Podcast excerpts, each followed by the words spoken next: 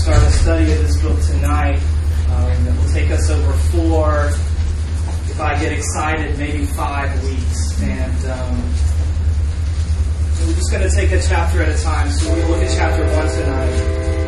And I know it's a little bit longer, and uh, and the train's going out there, but um, if you'll stick with me, I want to read this whole chapter for us. Ruth chapter 1, so we can really get inside this story. Hear the word of the Lord. In the days when the judges ruled, there was a famine in the land. And a man of Bethlehem in Judah went to sojourn in the country of Moab, he and his wife and his two sons. The name of the man was Elimelech, and the name of his wife, Naomi. And the names of his two sons were Mahlon and Chilion. They were Ephrathites from Bethlehem in Judah. They went into the country of Moab and remained there.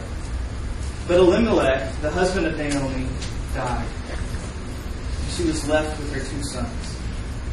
These took Moabite, Moabite wives. The name of one was Orpah, and the name of the other was Ruth. And they lived there about ten years. And both Mahlon and Chilion died, so that the woman was left without her two sons and her husband. Then she arose with her daughters in law to return from the country of Moab.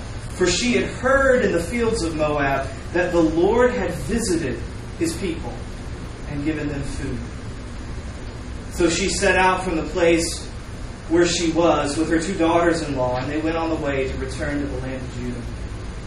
But Naomi said to her two daughters in law, Go, return each of you to her mother's house. May the Lord deal kindly with you as you have dealt with the dead and with me. The Lord grant that you may find rest, each of you in the house of her husband. Then she kissed them, and they lifted up their voices and wept. And they said to her, No, we will return with you to your people. But Naomi said, Turn back, my daughters. Why will you go with me? Have I yet sons in my womb that they may become your husbands? Turn back, my daughters. Go your way, for I am too old to have a husband. If I should say I have hope, even if I should have a husband this night and should bear sons, would you therefore wait till they were grown? Would you therefore refrain from marrying? No, my daughters, for it is exceedingly bitter to me for your sake that the hand of the Lord has gone out against me. And they lifted up their voices and wept together. And Orpah kissed her mother in law. But Ruth clung to her. And she said, See, your sister in law has gone back to her people and to her gods. Return after your sister in law. But Ruth said, Do not urge me to leave you or to return from following you. For where you go, I will go. Where you lodge, I will lodge. Your people shall be my people, and your God my God. Where you die, I will die, and there will I be buried. May the Lord do so to me, and more also, if anything but death parts me from you. And when Naomi saw that she was determined to go with her, she said no more. So the two of them went on until they came to Bethlehem. And when they came to Bethlehem, the whole town was stirred because of them. And the women said, Is this Naomi? She said to them, Do not call me Naomi. Call me Mara, for the Lord Almighty has dealt very bitterly with me. I went away full, but the Lord has brought me back empty. Why call me Naomi, when the Lord has testified against me, and the Almighty has brought calamity upon me? so Naomi returned, and Ruth the Moabite, her daughter-in-law with her, who returned from the country of Moab. And they came to Bethlehem at the beginning pray. Father, this is the beginning of a, of a beautiful story, but it is a sad and dark beginning. I pray that as we come to these words, as we hear this ancient story and think about it, we want to hear your voice through it. Pray that you would give us understanding, that you would help us to take what we see, to embrace it, and that your Spirit would change us with it. We pray it all in Jesus' name. Amen. When I say the word home, what do you think of?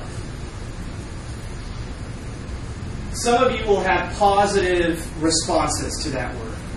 You'll think of pies, and Christmas, and, and meaningful conversations. Some of you will have negative responses to that word. And you'll think of raised voices and shame and abuse. And most of us, it's a mix of both. It is a mix and an experience of, of wonderful things, but also things of sadness and loss and pain. But no matter our response to the word home, we all want it. Even if we've had a bad experience in the past with what we could call home, we all think there's an ideal out there, and we hope we can find it. We hope we can get to that. A place of belonging, a place where we are loved, where we are valued, and maybe more than anything else, a place where we are fed. Because the center of the home is the table, right? It's a place where we are nourished for life. And not just in the basic physical, able to survive sense, but where we are nourished holistically, physically, spiritually, emotionally, relationally. We all want that kind of place, don't we? But we struggle to find it even those of us who may have come from good family backgrounds or have good families, we still want something more from this idea of home. Well, the book of Ruth is a story about finding home. It's a story about coming home, and especially here in this first chapter. And so I want us to look at this story as it opens uh, and, and have us learn from the characters of Naomi and Ruth and others. And as we look at this first chapter tonight, I want to ask two questions. I want to ask, where is home and how do we get there? So it's a question of location and a question of direction. So, first of all, where is home? Where is it located?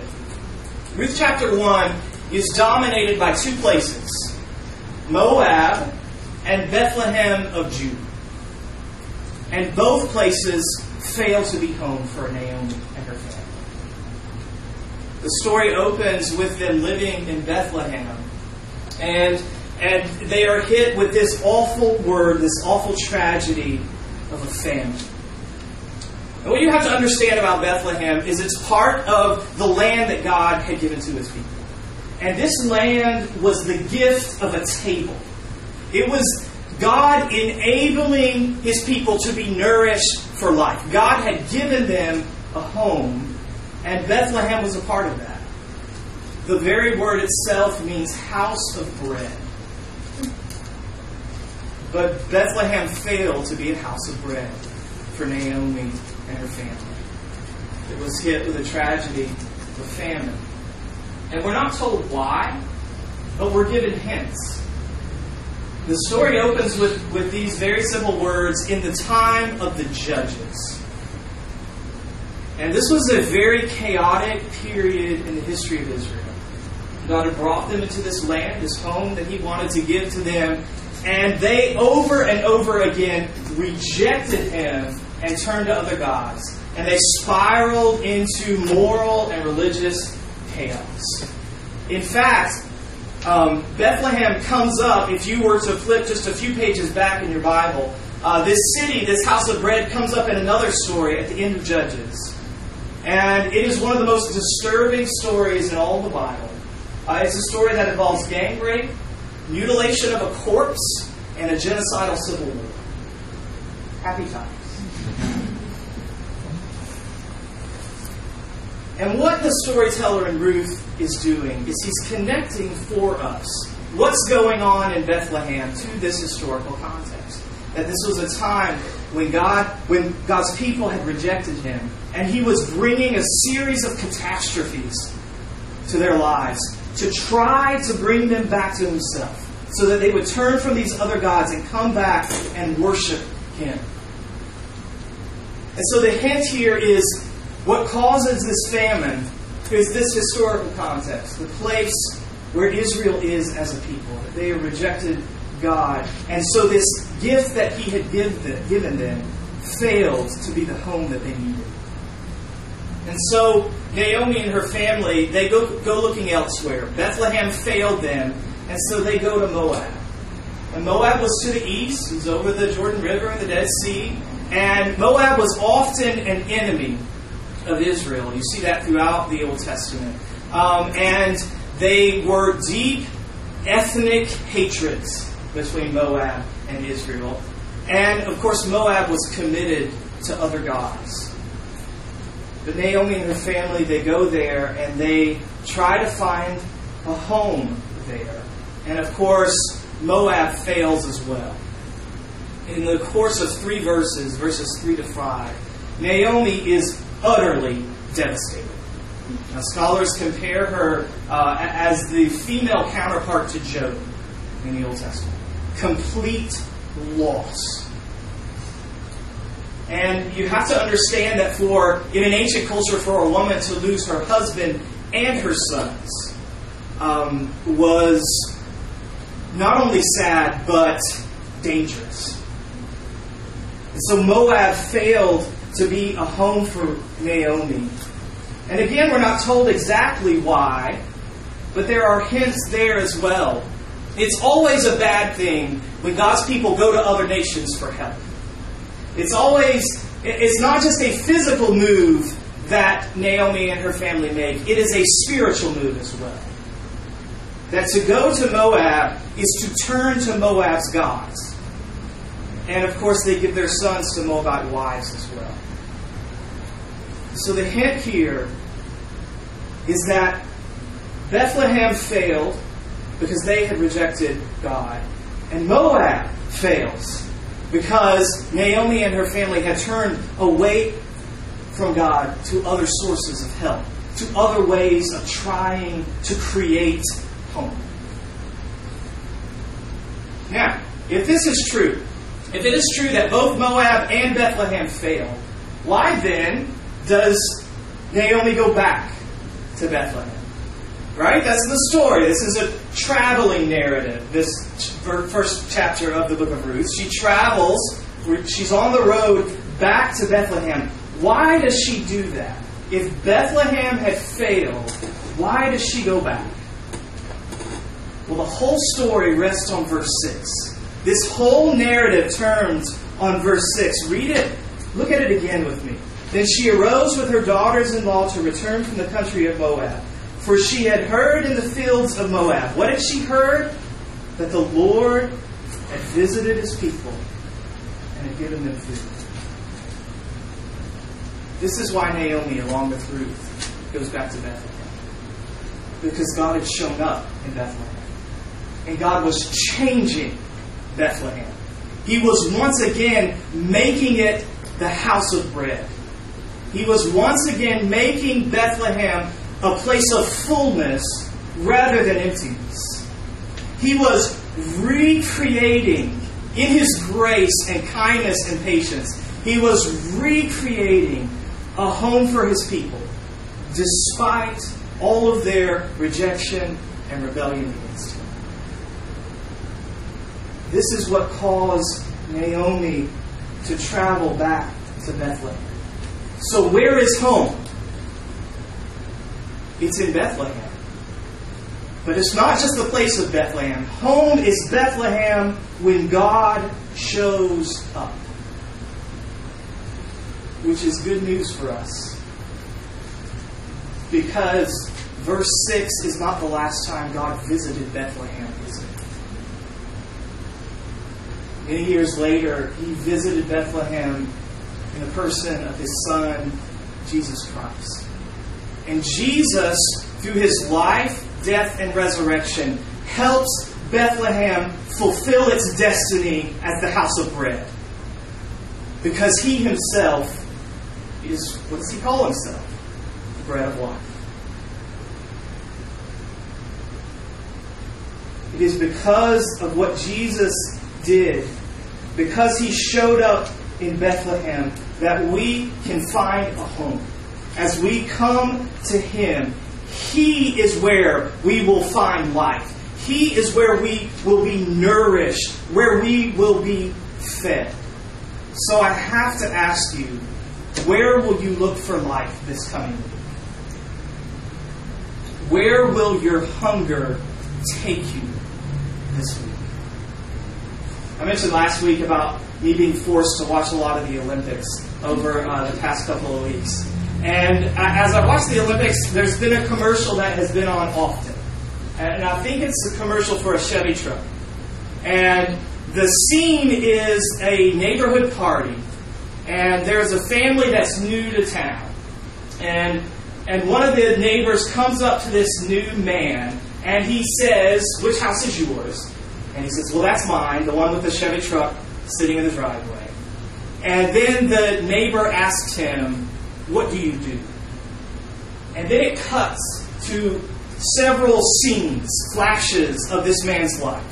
Uh, and we see him playing with his kids. We see him out on the lake with his friends. We see him um, uh, with the guys on a construction site building something. And then we see him on a romantic date with his wife. With his wife.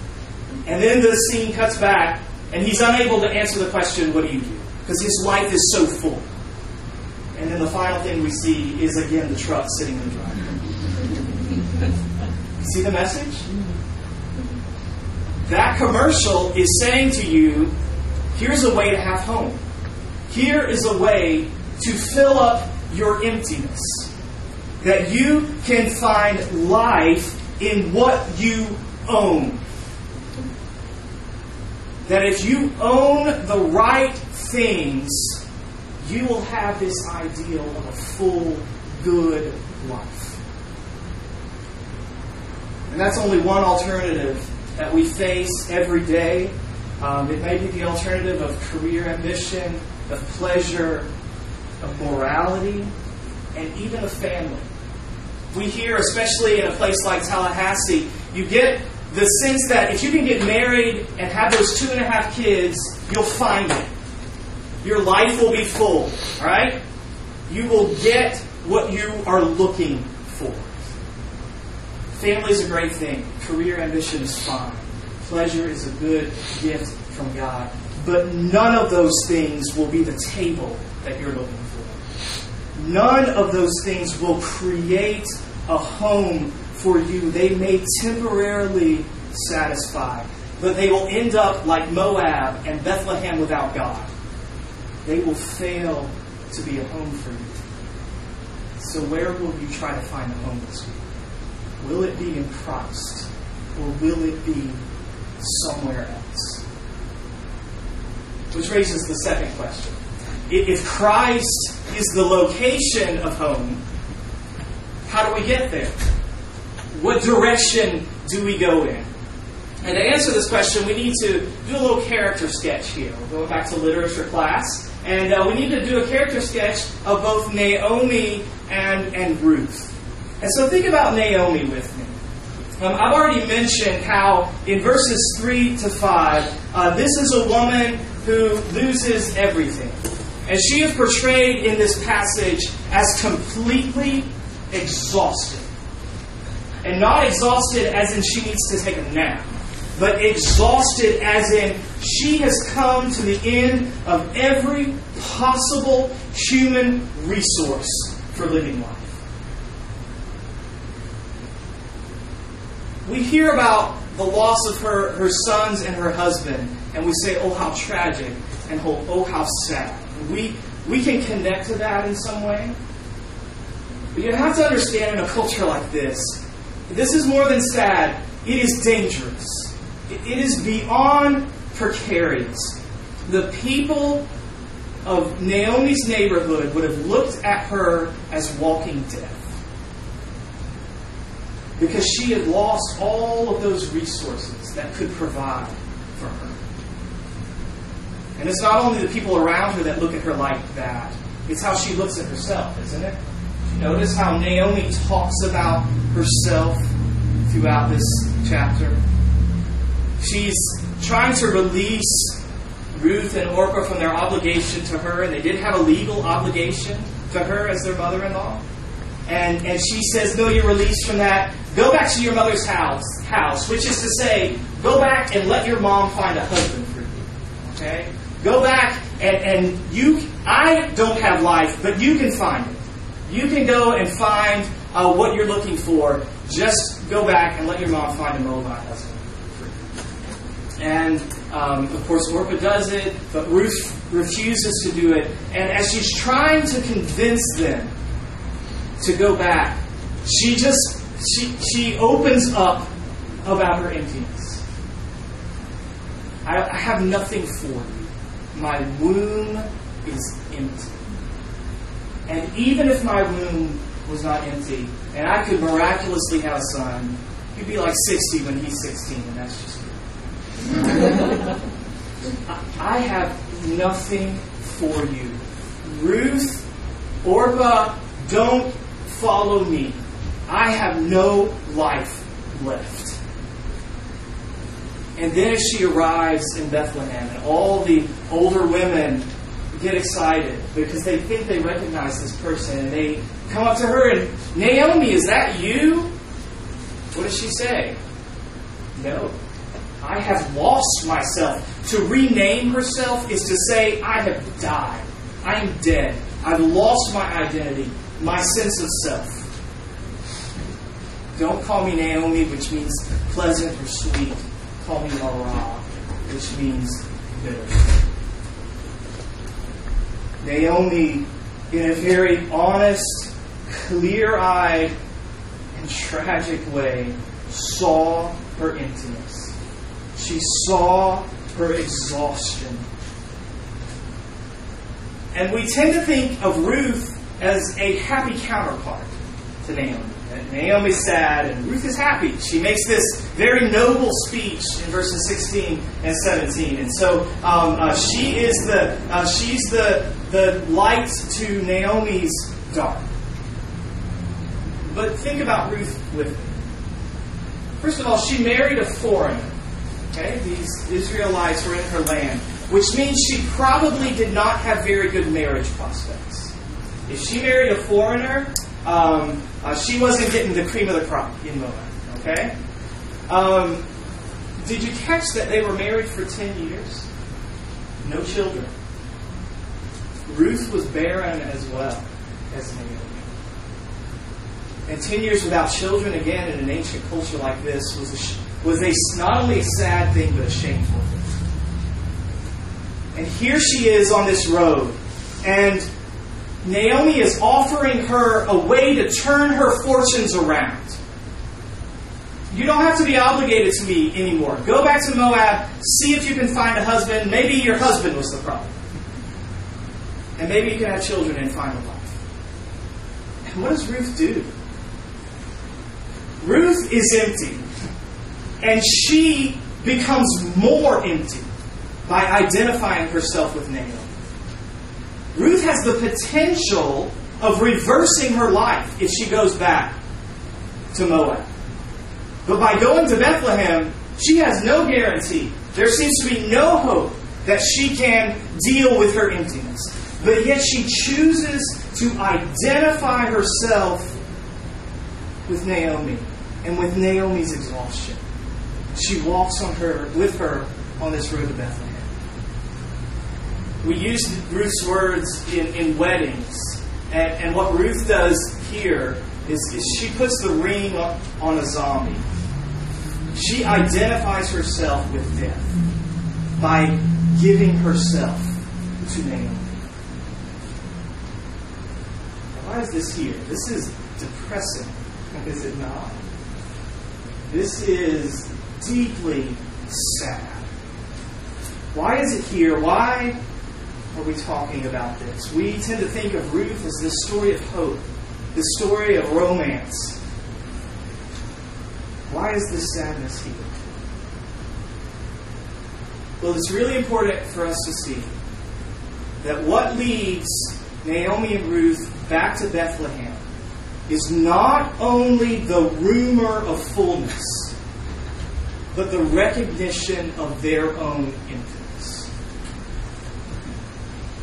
They could not have hope unless they realized the depth of their desperation, the depth of their need.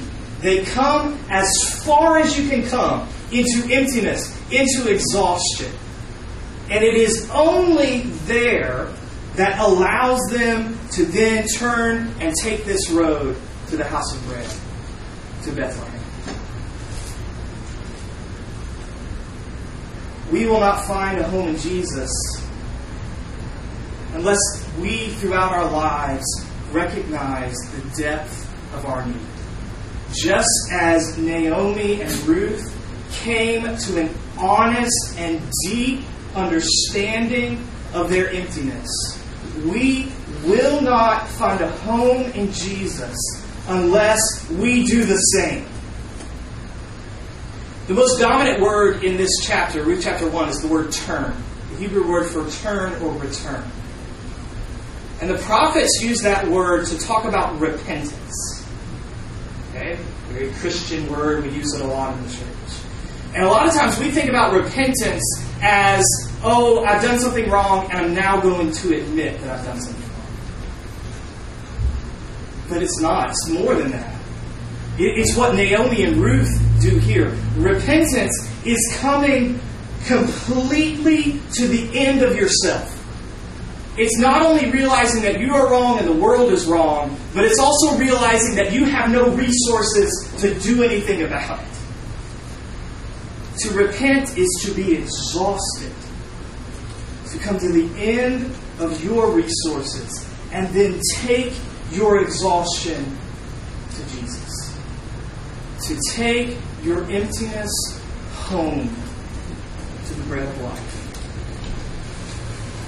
There tend to be two responses to that. Some of you, that will be like a cold drink on a hot day. Because life has informed you that you are empty. You've had experiences that have brought you to that point of exhaustion. And that will taste so good to you. To be honest with that and to turn to Jesus with it. Some of us, and I'll put myself in this category, yeah, I don't like that. because that takes the power out of my hands.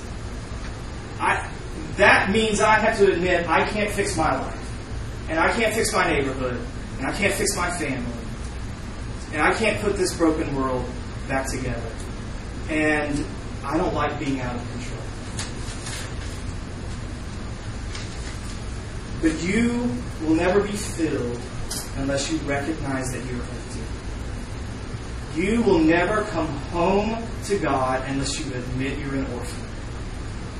You will never be fed at God's table unless you know that you are hungry. And that's not only a one time experience when you're converted to Christianity. That is the heart of the Christian life. It is waking up every day realizing the depth of your need for Christ. Mrs. Edwards was a great friend to my family uh, as I grew up in Thomasville, Georgia.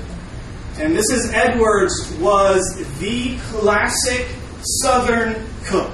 All right? Everything fried or cooked in some sort of animal fat. Okay? Uh, Mrs. Edwards made Paula Deen look like a vegan health nut. And Mrs. Edwards took enormous amount of joy in feeding the pastor's family, all right, of which I belonged to, which was a good thing for me. She loved to feed us. She loved to have us for dinner. And she would call my dad up and say, frying chicken, greens and, and all kinds of crazy stuff. Um, come over to dinner tonight. And my dad would always say, of course, we're happy to. And then she had a mantra. She never got off the phone without saying this. She would say, make sure you come hungry. Jesus has laid a table for us for what he has done. He has laid the table of life for us. He invites us to the table, but he has one requirement. It's It's not that you get all your stuff together. It's not that you come dressed appropriately. It's not that you get all of your theology figured out. Jesus sets the table for us, and his one requirement is that we come. Is that we come feel, feeling our need for him, knowing the depth of our emptiness, so that we can turn to him for fullness. Piers Anthony is a retired science fiction and fantasy author. Uh, he wrote a lot of books, especially active, I think, in late 80s, early 90s. And he wrote a lot of cheap books that were read by adolescent boys. Okay? And, um, and he uh, lives down in South Florida, and I think he's kind of retired now. But his books were unique for one thing. There were a lot of books coming out at that time that had goblins and space aliens and things like that. But his books were unique because they always ended, ended with an author note where he would write a whole chapter, pages and pages, after he had finished his story, and he would just ramble about his life. He would talk about his life on the farm in South Florida and talk about his family and talk about the town he lived in, and maybe some of it related to the story, and maybe some of it didn't. And I heard the story a couple of weeks ago about one of Piers Anthony's very devoted fans. The boy's name is Anthony or Andy in the story, and I think they changed his name um, for his privacy. Uh, but he was a rabid fan of Piers Anthony's books as, as a young as a teenage boy, and he started out attracted to the stories, but increasingly grew attracted to the author notes, where he would devour the life of this man hearing about all the things. And increasingly, the fantasy moved from the story to the author note. And you have to understand, Andy was in a very difficult situation. He had an abusive stepfather and a mother who wouldn't do anything about it. Um, school had not gone well for him, academically or socially. And, and so he increasingly led and lived his life in these books and began to live his life in these author notes and became convinced that the way for him to find home was to find Piers Anthony and see if Piers Anthony would let him live with him. And so this young man, I think he was 15, and this was in the late 80s, walked to his local bank, uh, drained his college savings account, about $1,000, walked miles to the local airport, bought a ticket to Florida, and somehow, through buses and hitchhiking, found Piers Anthony's house, walked up, knocked on the door, and said, Will you let me live with you? And uh, of course, Piers Anthony was, No, I can't. And he was very kind. He took him in, he talked to him, and eventually they got in touch with his mom and got him back home. He wanted, he was trying to find home. He was looking for home. What I want you to see tonight is that the book of Ruth is like those author notes in Piers Anthony's books. What God gives us here is a beautiful description of finding a table where we are nourished for life, finding home. And here's the beautiful thing. If you run away to God through Jesus Christ, he won't send you back. If you can come to understand the depth of your emptiness and take it to Jesus, He will not send you back, but He will embrace you and He will take you into His home. And that is something that we do not only at the beginning of our Christian lives, but every morning we wake up. To realize our emptiness and to take it to the bread of life. Let's pray.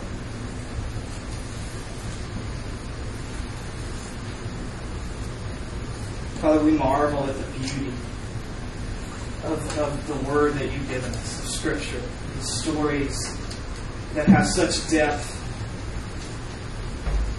and give us so much hope. And so we thank you for the Bible. We thank you for the story of Ruth. But more than all of that, we thank you for Jesus Christ. That the story that Scripture tells us is how you sent him to Bethlehem. He lived his life of, of obedience and he suffered the curse of our sin on the cross and he conquered that curse through his resurrection. And because of that, we can be called your sons and daughters. We can be taken to your table. We can find life. And I don't have the words to express how beautiful and powerful that is. But I do ask that you would teach us our emptiness and that you would teach us to take our emptiness to Jesus every day, that we would find fullness in Him. We pray in His name. Amen.